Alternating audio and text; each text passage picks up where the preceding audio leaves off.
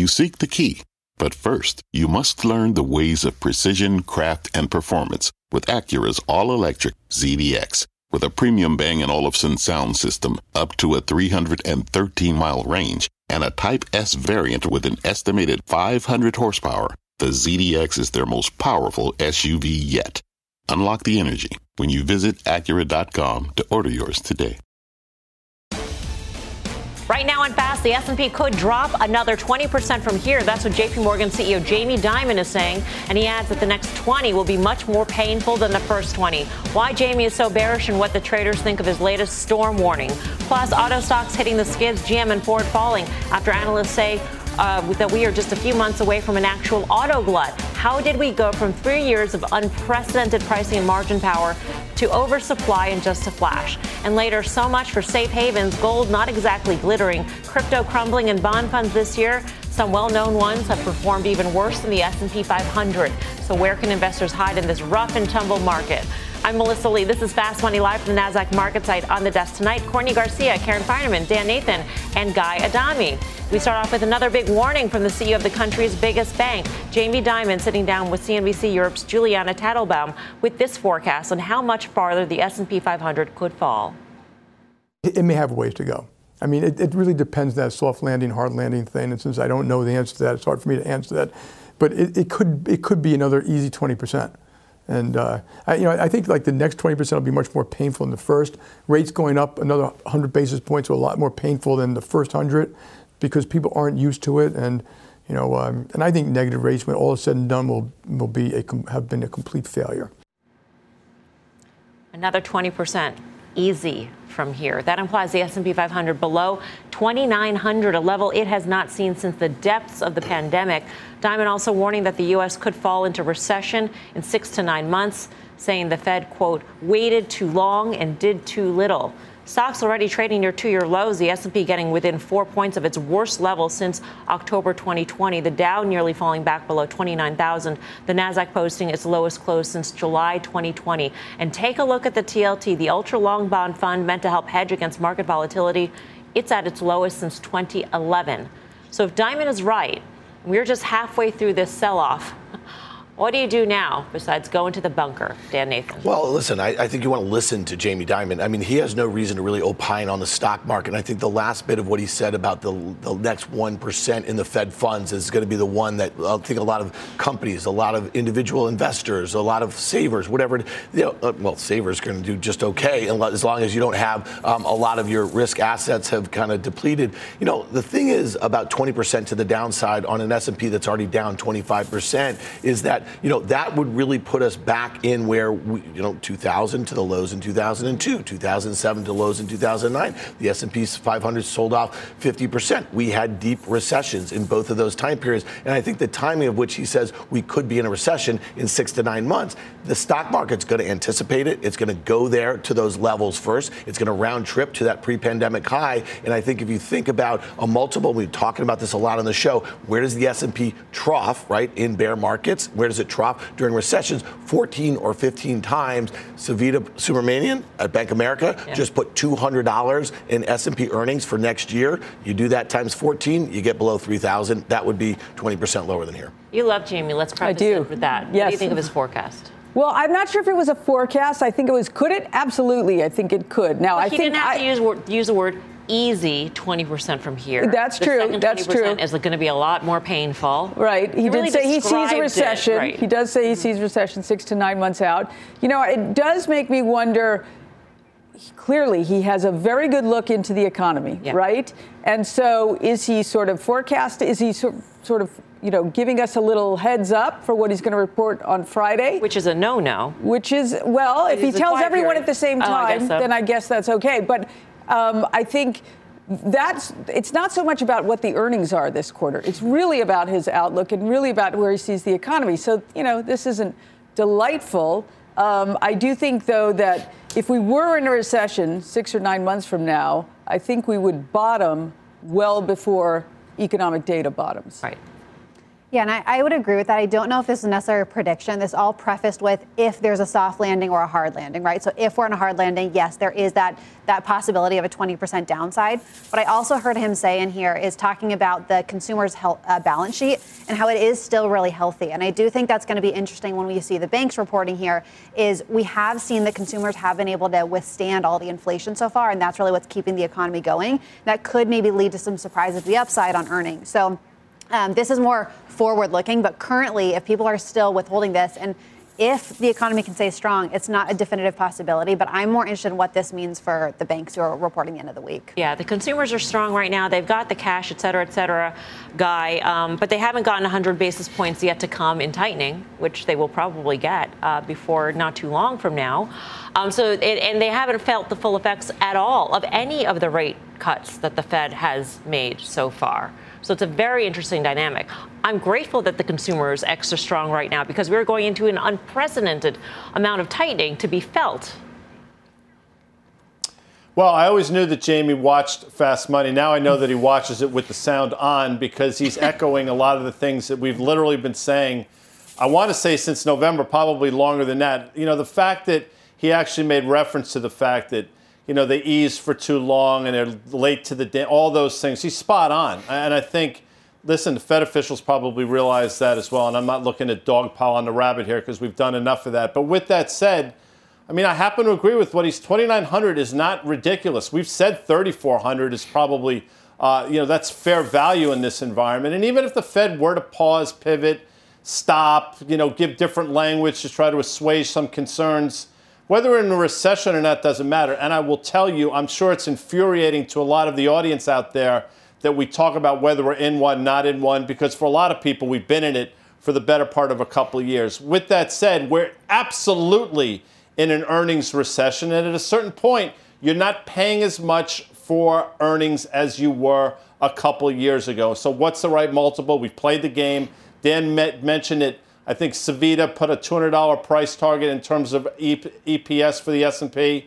15 multiple, and that's 3,000. It gets you right to Mr. Dimon's level. So you look at the HYG, I think it was a 15-year low today within a couple points. LQD levels we haven't seen since 08-09. None of this is particularly good. I will say this. It is good news that once again the VIX is pushing up to 34. Because every time we seem to get there, the market seems to short-term bottom. So we'll see how it plays out. I mean, the timing, as Karen had mentioned, is very interesting, given this is the first full, big, giant week of earnings, particularly for the bank earnings. And so, Karen, I wonder, from your standpoint, do you think that the bank stocks, and maybe specifically J.P. Morgan, have actually priced in what Jamie Dimon himself is forecasting? I mean, I haven't seen, I think it's priced in quite a bit. I think it's priced in. Well, net interest income, I think, will be okay. It's priced in not great loan growth, and it's pricing in a disastrous investment banking, capital markets. Some capital markets be okay, but I mean, the amount of issuance is down so dramatically. So it's pricing in that, even though those are lumpy kind of earnings. And I think it's pricing in some credit erosion that I don't think we're really going to see yet. So, I've thought this for a while, though, and, I've been wrong. The stock was much higher. But at this valuation, 8 times, 3 dividend, the stock sees trade down every time they report, regardless of how good or bad it is. Right. But right. I'm long. Staying long, I have a bigger position in Bank of America, but I'm definitely long banks. Yeah, actually, I agree here. And I do want to look at the banks as an opportunity. And they are so cheap right now from where they've been. And yes, we would have said that a while ago, and they've gotten cheaper. But banks, too, do tend to be those companies that go down the hardest as we're going into a recession, but also as things are improving, they also tend to be the ones that improve the most. So if you are of a mindset here that some of this is getting priced in, and I do think we're close to, if not there, on the bank earnings, then I do think that this can be an opportunity over the long run. Yeah, it's of course, the guidance. Yeah.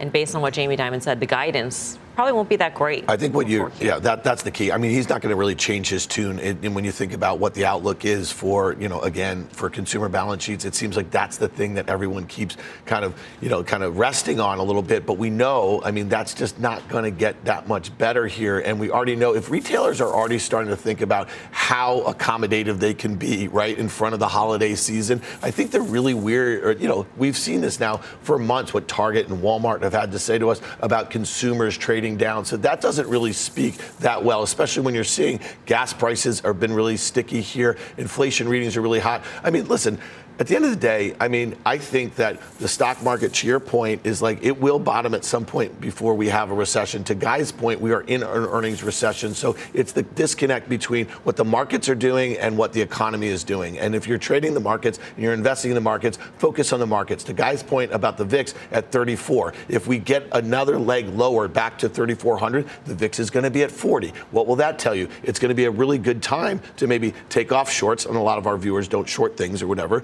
But then start to add to long, start dollar cost averaging on your way to maybe being down 40 or 50% from the highs. That's the only way to do it because no one's going to ring the bell at the bottom. Yep. Key Fed officials also speaking out today on recession risks. Our own Steve Leisman's got the very latest. Steve. Thanks very much, Melissa. Yeah, Fed Governor Lael Brainerd saying today she's expecting only a limited second half rebound and had marked down her forecast to flat growth for this year, the full year. Also talking about liquidity, Brainerd said liquidity is a little fragile in core markets, and the Fed is monitoring it carefully. Chicago Fed President Charlie Evans saying we have to be mindful of market volatility when it comes to rate policy. And Ben Bernanke, awarded, of course, the Nobel Prize for Economics today, speaking to reporters, said there are issues when it comes to liquidity out there, but this is not 2008, which was caused by the financial system rather than the financial system being affected by what's been happening. Concern about liquidity and comments from Brainerd that we hadn't yet seen the full effects of the Fed's tightening led some to conclude there was maybe some flexibility in Fed policy, just a bit dovish, though Evans, of course, did say that the Fed did say he sees the Fed raising rates to 4.5 to 4.75 and staying there for some time. Evans also said something to the effect, Steve, of there being a premium to waiting and seeing, I think is the words he used. A premium, I know, is the exact word that he used in relationship to seeing what the impact of the tightening is. And I feel like, you know, just, you know, a week ago, Jeremy Siegel, maybe it was 2 weeks ago, Jeremy Siegel was saying that Fed speak was monolithic. And I feel like, oh, all of a sudden, Brainerd and Evans today, even cracking the door just a little bit to the idea that there could be, you know, an observation period for the Fed. Yeah, I'm just trying to get a beat. Melissa, I hear what you're saying, and it was also, by the way, the question I asked Powell that I don't necessarily, he did say, yeah, there would be one, but not at this level. So what I'm trying to figure out, Melissa, is what is the level of the observation period, so to speak? Evans seemed to think he's going to put go the full Monty on this, the 4.5 to 4.75. Not quite sure about Brainerd. I think you're right to read in the idea that maybe she has a little more flexibility. Personally, my take is I could see the idea of getting a 4 and stuff and finishing off the year the way you said you would, but maybe having some observation period. Depends, I think, on what they see in markets and the liquidity story there, Melissa. If indeed, you saw what happened in Europe today. I don't know that that's necessarily has a relationship. I'm actually watching for, I guess the futures will open at 6 o'clock, but you had 20 and 30 basis point increases in the long ends in UK and Europe, and that is not something that I think causes calm among people. Steve, it's Karen. Thanks for being on. Is it possible that the Fed's North Star is really positive interest rates, positive real rates, I should say, and that would guide them? No, okay. Evans said that right out. He said he wants to get to a 2% real rate. That's what he said. So how do you break that down? Well, you have to have a, I don't know, a 2.5% underlying inflation rate if you're going to go to 4.5. That would be 2% real. He said that is average for the kind of restrictive level that the Fed has had in previous tightening cycles. So that's what he said. That is for sure. And by the way, Brainerd commented today that she sees rates along the spectrum as being a positive right now. So that's definitely something they're aiming for. Not just positive, Karen, but restrictive on top of that. Guy, I know you got thoughts on this. The Fed is really good at putting something out there, but also giving you enough information to maybe think twice about what they actually said. And I feel like that's what Steve is saying in terms of Charlie Evans specifically when he says going all the way up to 4.5, 4.75%, but still saying, oh, you know what, there may be some value to observing what the full impact is. No, listen, I will say that since November, I think they've done a magnificent job of telling the market exactly what their game plan is. Whether or not the market has listened along the way, that's the market's problem. But they've done a wonderful job. in terms of taking notice of things. Steve makes a great point, and I'm glad he made it. Bond market volatility, which is something we have talked about literally for the last 2 years, I think is something that's front and center and something they should watch, because I would submit, and probably incorrectly, but bond markets shouldn't move the way they're moving. Now, maybe it's just the road to price discovery coming off of 13 years of free money. Maybe that's the pain that we have to feel, but 30 basis point move in developed market economies and in bond markets, it doesn't make a lot of sense to me, and it suggests that there's some cracks under the surface. All right. Steve, we're going to let you go. Thank you so much. Steve Leisman. Pleasure. Coming up, a big red light for some auto stocks. Downgrades and recalls hitting some of the major players will kick the tires on that trade next. Plus, two staple stocks on the move today. What analysts say is daunting about the group. More on that ahead. Don't go anywhere. Fast Money's back in 2.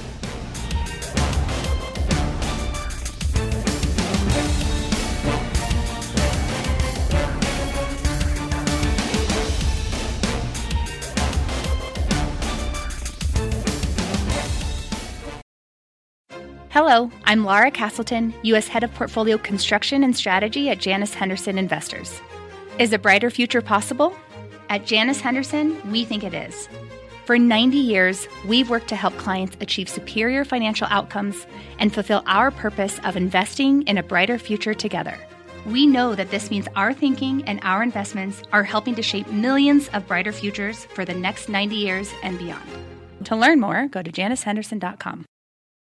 Wouldn't it be great to have all your investment and retirement accounts in one place? Yahoo Finance, our sponsor today, makes it easy. I use it to put my investment account and 401k accounts into one hub and get expert tips that help me confidently manage my money. For more than 25 years, Yahoo Finance has been the brand behind every great investor. Whether you're a seasoned investor or are looking for that extra guidance, Yahoo Finance gives you all the tools and data you need in one place. They're the #1 finance destination, producing a holistic look at the financial news cycle, including breaking news, original editorial perspectives, analyst ratings, independent research, customizable charts, and so much more. Securely link your brokerage accounts for a unified view of your wealth, including 401k and other investments. A comprehensive perspective is what sets apart great investors, and it's how Yahoo Finance ensures you have the insight to look at your wealth in its entirety. For comprehensive financial news and analysis, visit the brand behind every great investor, yahoofinance.com. The #1 financial destination, yahoofinance.com. That's yahoofinance.com.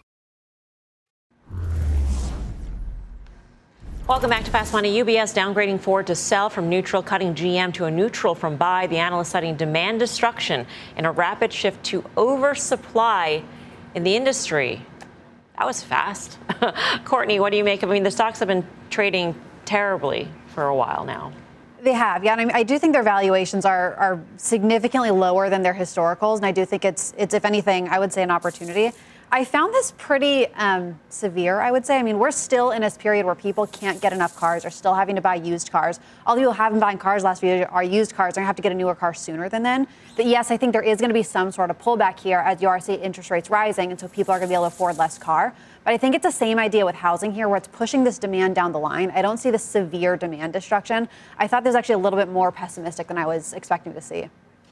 Well, I mean, hopefully people will still be able to afford cars by the time the cars are available. I mean, I think that's sort of one issue, Karen, that we're dealing with in terms of thinking about how the consumer is facing inflation and all the other rising costs. Right, including auto financing. Yeah. Right. So that's one, and gas and whatnot. But there was a few positives, mostly negatives, though. They talked also about GM Finance, which has really had a nice benefit of terminal values of cars being so much higher. Mm-hmm. As they get back from off lease. But I think that it does seem to me to be a bit overdone. I think the stock clearly isn't reflecting a very robust return. I think they're going to see good inventory development from the third quarter production. That'll be good. I do think the buyers in the short term are still there for those very high margin cars.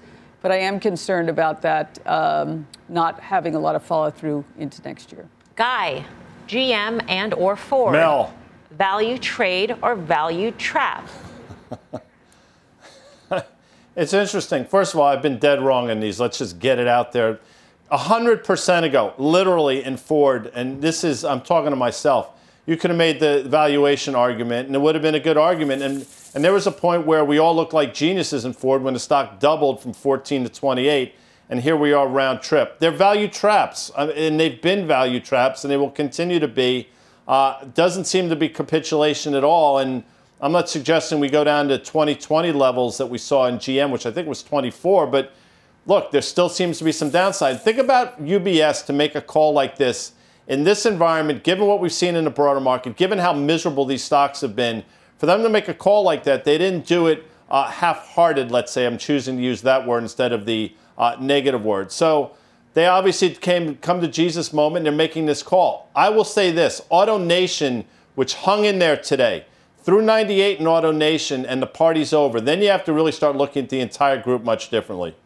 Yeah, I would just say that this is kind of ground zero for what Jamie Dimon is saying. That next 1% in Fed funds is going to be painful, and it's going to be painful for companies like this that have actually been dying to build inventory for demand that they thought existed after the supply chain issues, and a whole host of other things related to the pandemic. And now all of a sudden you find yourself with the Fed raising interest rates at the fastest clip they've done in 40 plus years. And we don't know as an economy how to deal with a stagflationary environment. So when you think about, to your question, because I'm going to play your game, you know, and ask me to, is value trade or value trap? In this environment, it's clearly a value trap. And I'm not saying that if you start buying Ford at 11, understanding that it's going to be a hat-sized guy, what are you, 7 3/8 or something like that? Maybe it goes down that way in a further bear market or recession. But again, these stocks are probably going lower for all those reasons. All right. There's a lot more fast money to come. Here's what's coming up next. Consumer calls. Even some tried and true staple stocks giving analysts worry. But are there still gains to be found? The names they're eyeing next. Plus, semi-slump. Restrictions on China chips sending the group to its lowest level in nearly 2 years. So will semi-stocks keep getting zapped? The details ahead. You're watching Fast Money, live from the NASDAQ market site in Times Square. We're back right after this.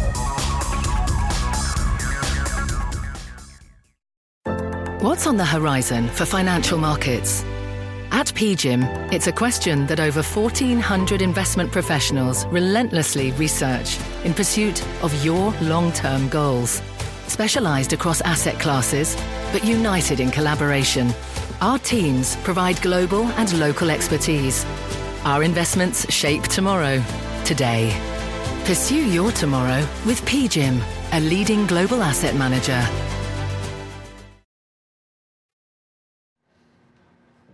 Welcome back to Fast Money. Goldman Sachs putting out a double dose of calls on consumer staples names. Analysts growing cautious on the sector, saying relative valuations look daunting.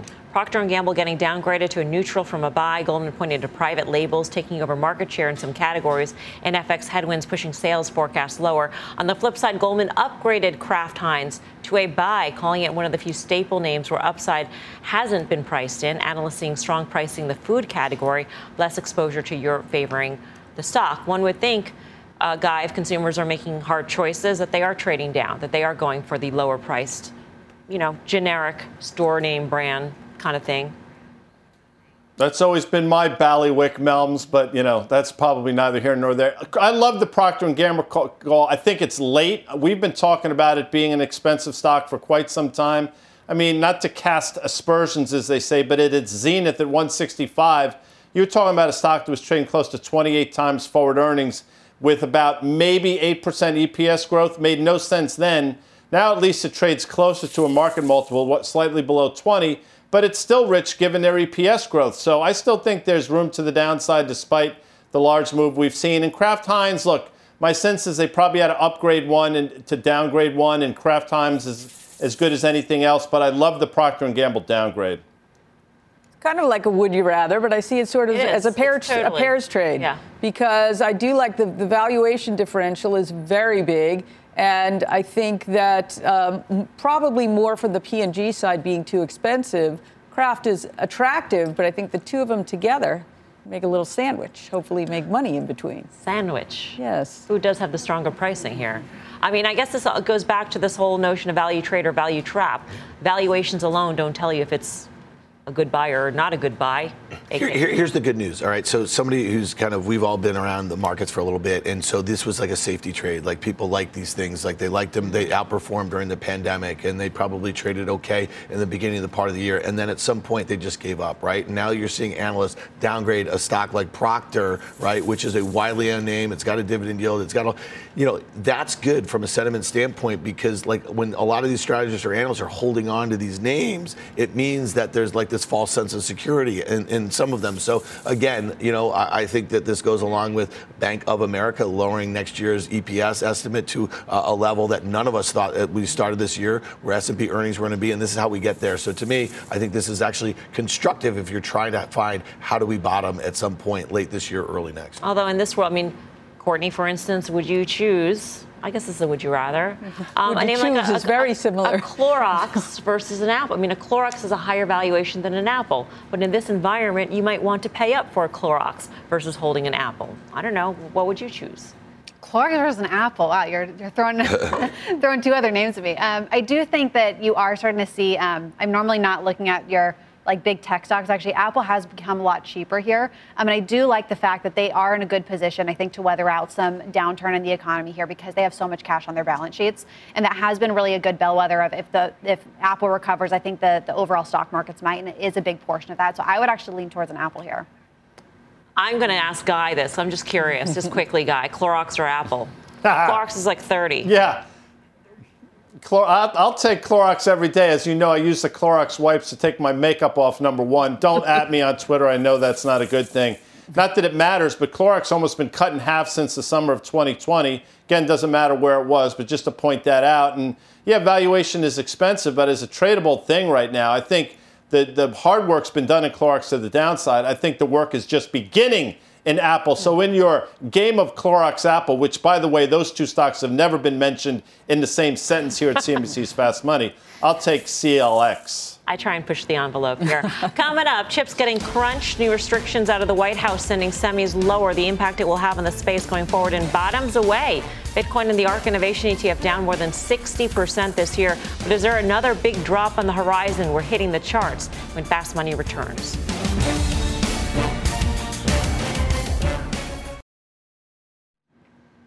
Welcome back to Fast Money. Another check on how stocks close out the day. All three indices dropping to kick off the week, posting their fourth negative session in a row. The Dow falling 93 points, while the S&P dropped 0.75%. The tech-heavy Nasdaq leading the losses with more than 1% drop. One sector getting hit hard today, the semis. U.S. chip makers Nvidia and AMD tumbling after the U.S. ramped up its chip export rules on Friday. China over the weekend calling the move abuse. Taiwan signaling that it will follow the U.S. rules. And on Taiwan's National Day, President Tsai doubled down on Taiwan's sovereignty, saying there is no room for compromise on this issue. Here to break down all of this is CNBC contributor DeWardrick McNeil. He is Longview Global Senior Policy Analyst and Managing Director. DeWardrick, great to have you with us. Thanks for having me, Melissa. Isn't something called the People's Congress happening soon? I mean, the timing of this is very interesting. Yeah, you know, I've had a couple conversations about timing, Melissa, and I promise you it's coincidental. To your point, we have the Communist Party's 20-party Congress coming up on Sunday. We have National Day today in Taiwan, 10/10, and of course these announcements on Friday. But all of this, unfortunately, is crammed together, but it's completely coincidental. What do you think Beijing's next move is? Retaliation? Well, look, yeah, you know, they're going to find a way to hit back, Melissa. We don't know exactly when or how they would do that. It's hard to see how they can harm us symmetrically in the semiconductor space. But there are other ways in which China has leverage, and we may see them do this. But I just want to step back for a minute and say this has been foreshadowed by the Biden administration for a very long time. The Biden administration has been concerned about how these high-end chips are being used to help modernize China's military. And China is aware that this was coming. That's why they've been shoveling money into trying to develop their own semiconductor high-end chip sector to no avail at this point. So this shouldn't surprise anyone that it's happened because the Biden administration has been foreshadowing this for a very long time. Well, that means that China just had much longer to think about ways to retaliate. I mean, I hate to put it that way, but I mean, they might not be able to hit that symmetrically when it comes specifically to chips, but there are so many other ways. So in your view, what is at risk because of this? Well, I think in the near term, Melissa, the real pressure, I think, falls on Taiwan. You noted in the beginning that Taiwan announced this weekend that Ministry of Economy said that they're going to follow this rule. That's significant, given that TSMC is the juggernaut here in this space. But we're going to have to see on this side if the administration, certainly Congress will want the administration to push our friends and allies more. The Dutch, the South Koreans, the Japanese, all have companies that can help China develop its space. So the administration is going to have to get more than a moral and a verbal commitment from these countries. You know, ASML from the Dutch side, SK, Hynix, and Samsung from North Korea, from South Korea, and Tokyo Electron from Japan. All of these companies are going to have to do more if the goal here is to really deny this technology to China. You know, I'm a huge fan of your work. I mean, talk about leverage. They have it. China has it in spades in terms of what they own and in terms of our bond market and stuff. And if you're a country that's willing to lose battles in order to win wars, should we be focused on that? Because quite frankly, the move in developed country bond markets are startling. Well, you know, I'm not a trader, so I can't speak to bond markets. But what I can tell you is that you're right to think about asymmetric ways in which China can respond to this. Again, there's not much they can do at the moment in the semiconductor space. But there are places where there's a lot of leverage, and China's likely going to be looking for ways to hit back. I would say we're going to get beyond the party Congress for sure. There's not much that I expect in the near term, but over the longer period, China will try and find ways to express their displeasure with us. DeWardrick, thank you. Always great to get your commentary. DeWardrick McNeil of Longview. I was talking to a chip analyst, Chris Rowland, today on Power Lunch. And Dan, you know, he was saying how it's so difficult to pin down the exact impact on this sector because we don't know how hard the Biden administration is going to be when it comes to implementing any of this in terms of enforcement. It's very difficult to enforce some of these things. You know, the Biden administration did not strip some of those Trump, the trade restrictions. So I think they're going to see this thing out. I think this is actually really important, especially when you think about how many different ways that we actually, where Guy just said leverage, I would say leverage, like the leverage that we have. This is a really important one. Just say this about some of the stocks that were affected when the rumors came out about this. Remember, Nvidia had a leg down here, and we know that AMD just reported last week, really bad revenue guide, pre-announcement here. You know, one of the things I hope they can pull up an Nvidia chart from the first week of October to the last week of November last year. That stock gained 75%, okay, in a straight line. Yeah. And I'll just say this is on investors. It's not on any administration. It's not on the company's guidance. It's not on this, that, or whatever. And I'm just saying, so this stock's now down 70%. It will find a home. It will overshoot to the downside the way it overshot to the upside last year. I mean, some people were saying that maybe semis have been de-risked because we've seen such a fall. I mean, the SMH is down, 20+% since recent highs. And so some would say, well, maybe this is all in the stocks, Courtney. And yet here we are. And when you take a look at how NVIDIA and AMD specifically traded, it traded again today on basically the same news. And yes, the rules are now codified. They're maybe stricter than we thought. But still, the notion that these export restrictions are going to hit revenue, we knew that was coming. Yeah, and that's the hard thing, right, is like even on Friday when we saw AMD go lower, this was on news we already knew that PC sales were slowing down and demand deterioration is a problem with these chip sectors. So, yes, I think we're starting to see these maybe starting to get priced in here. I mean, they are starting to get really attractive valuations, but they're trading lower on news that we already knew about. So that's the question is, can we continue to see that? I don't know what that news would be, in all honesty. So that's what makes me think, yes, maybe it's worth an opportunity, but I would have said this last week, too, and we just keep having news lower. So AMD actually, I thought, hung in there pretty well. It started off the day very badly, and then it seemed to, you know, find some footing, and it sort of makes me wonder, all right, I mean, this is a lot cheaper than NVIDIA, and so if I would rather, which I know you didn't ask. Would you rather, but I would permit that since it's new. Okay, thank you. I did see that interview today, though. He was very good. Yeah. Yes. And I thought, oh, I know her when I saw her. Anyway, I would be long AMD. Okay. Coming up, Dear Jerome, ARK's Cathie Wood penning an open letter to the Fed laying out all the mistakes she thinks the central bank has made. Is Wood's warning warranted here? We'll dig into that next. And throughout Hispanic Heritage Month, we are celebrating our teammates and contributors. Here's our own Courtney Garcia. My grandfather immigrated to the U.S. speaking only Spanish in hopes of obtaining a better life for his family. 2 generations on, I'm happy to report that he achieved those goals. What made that possible was a strong work ethic, knowing the value of a dollar, and savings, all things that were instilled upon me at a very young age. As I now look to instill those same values upon my own children, peers, and clients, I also want to stress the importance of investing and making sure that your money is working just as hard as you are to ultimately create generational wealth for your family for years to come.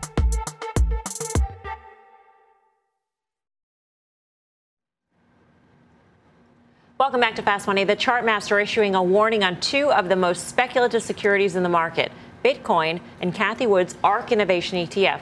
The 2 charts look very similar over the last year, and they don't look good. Carter says that he sees more downside in both coming, quote unquote, immediately. Meanwhile, ARK's Cathie Wood writing an open letter to the Federal Reserve today, urging the central bank to reconsider further rate hikes or risk a, quote, deflationary bust. Well, the action and the options in the ARK Innovation Fund also pointing to fresh lows ahead for that ETF. Mike Coe is here to break it down. Mike. Yeah, we saw 1.4 times the average daily options volume in the ARK ETF. It traded over 200,000 contracts. It was the 9th busiest ETF option today.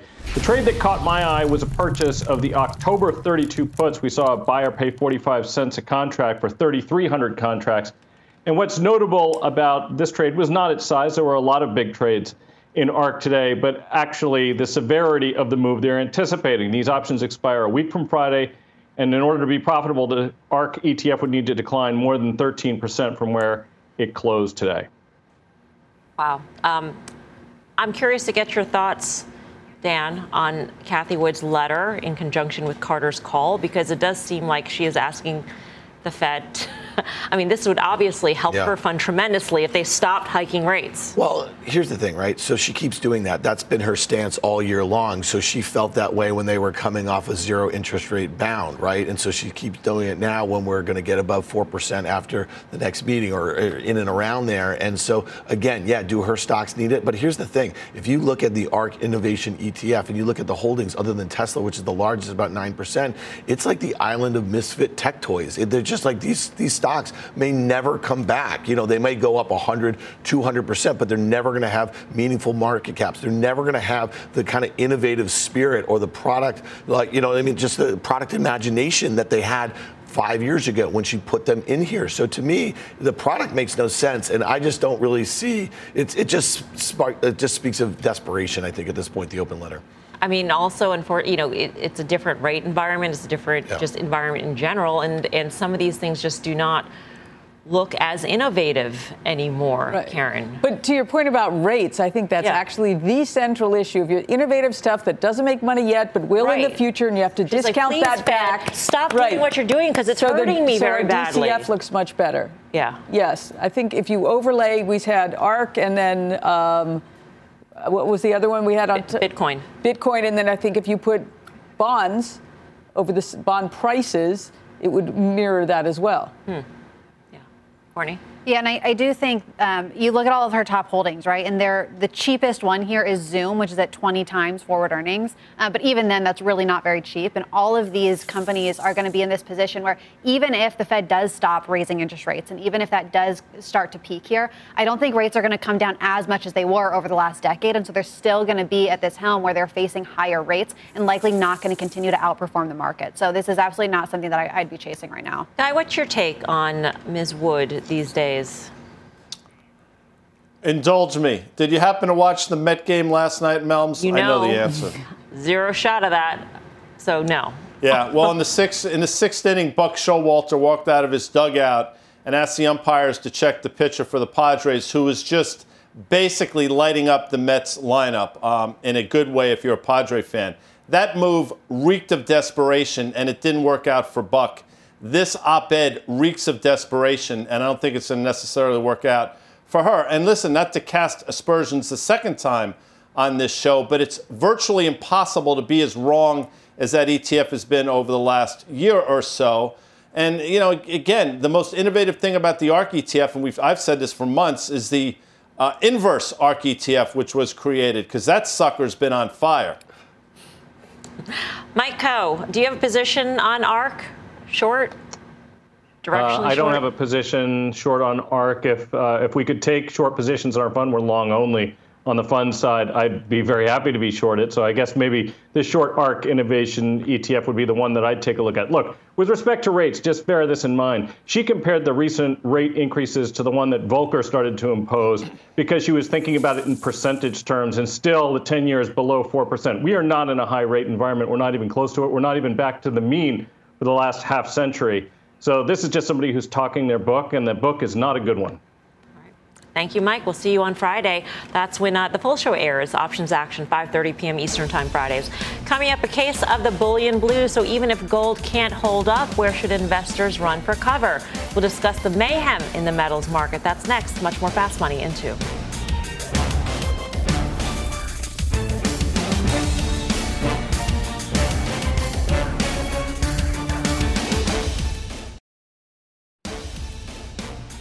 Welcome back. Here's a sneak peek at the Cramer Cam. FUBU founder and shark Damon John is joining Jim tonight. Catch the full interview, top of the hour on Mad Money. All right, mayhem in the metals market. Gold, platinum, silver, all getting crushed today. So much for a safe haven trade. Where should investors hide out? Guy, I know you're going to have this whole thing about hiding out, no hiding out, but still, the traditional hedges have not worked. No, so I'll answer part of that question. I think big cap pharma still remains the place to be. I know Dan, Karen, and Courtney agree because they've talked about it. And you look at Merck today, that stock on the upgrade traded extraordinarily well. So that's a place I think not only can you hide out there, I think you can actually do well there. In terms of gold, when the Bank of England did their little safety dance or whatever they did a couple weeks ago, I was pretty convinced when I saw that headline gold would be up $100 that day and followed up with a couple great days. Obviously, that didn't happen. So I don't know what to tell you. What gold is, I think, trying to tell people is this Fed is going to be steadfast and they're going to continue to go down this path. So when the Fed blinks, which it will, that's going to be the time, but it's given no indication and neither does gold. So I'm sorry about gold. It's been, as we call, a bit of a widow maker. Courtney, I'm sure that this is particularly vexing for a lot of your clients who are trying to allocate money across asset classes, and you're like, bonds are the traditional hedge, and that totally blew up this year. Yes. And cash is feeling probably pretty decent. Yeah. Now. Yeah, and gold, I think, is one that people always bring up because you assume it's an inflation hedge. It really hasn't been for a while. And if you do have like a broad basket of commodities, those have actually held up a lot better because there are plenty of things that are doing well. Like energy has been a really good hedge against inflation this year.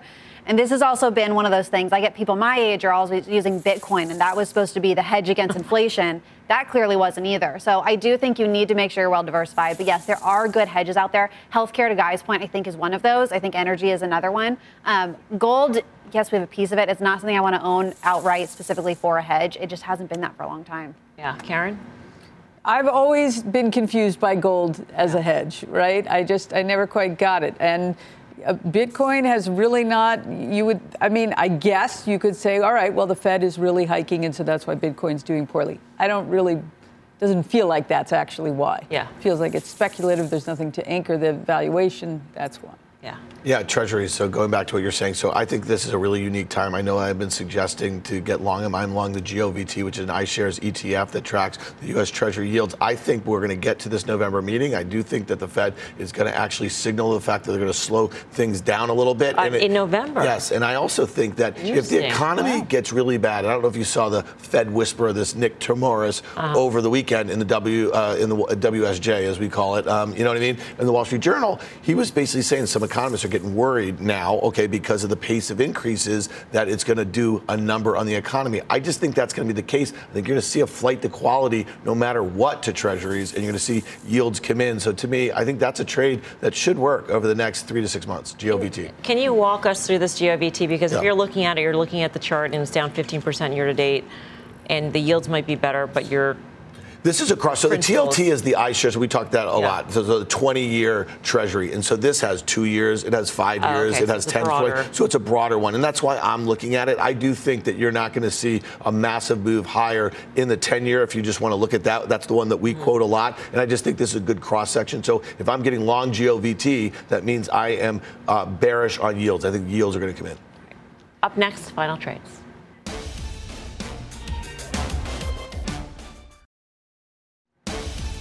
Welcome back to Fast Money. Check out shares of Zscaler. It's down by 4.5% after hours. The company announcing the resignation of its president after the close of trading today. Shares are already down more than 7% during the regular session. Guy.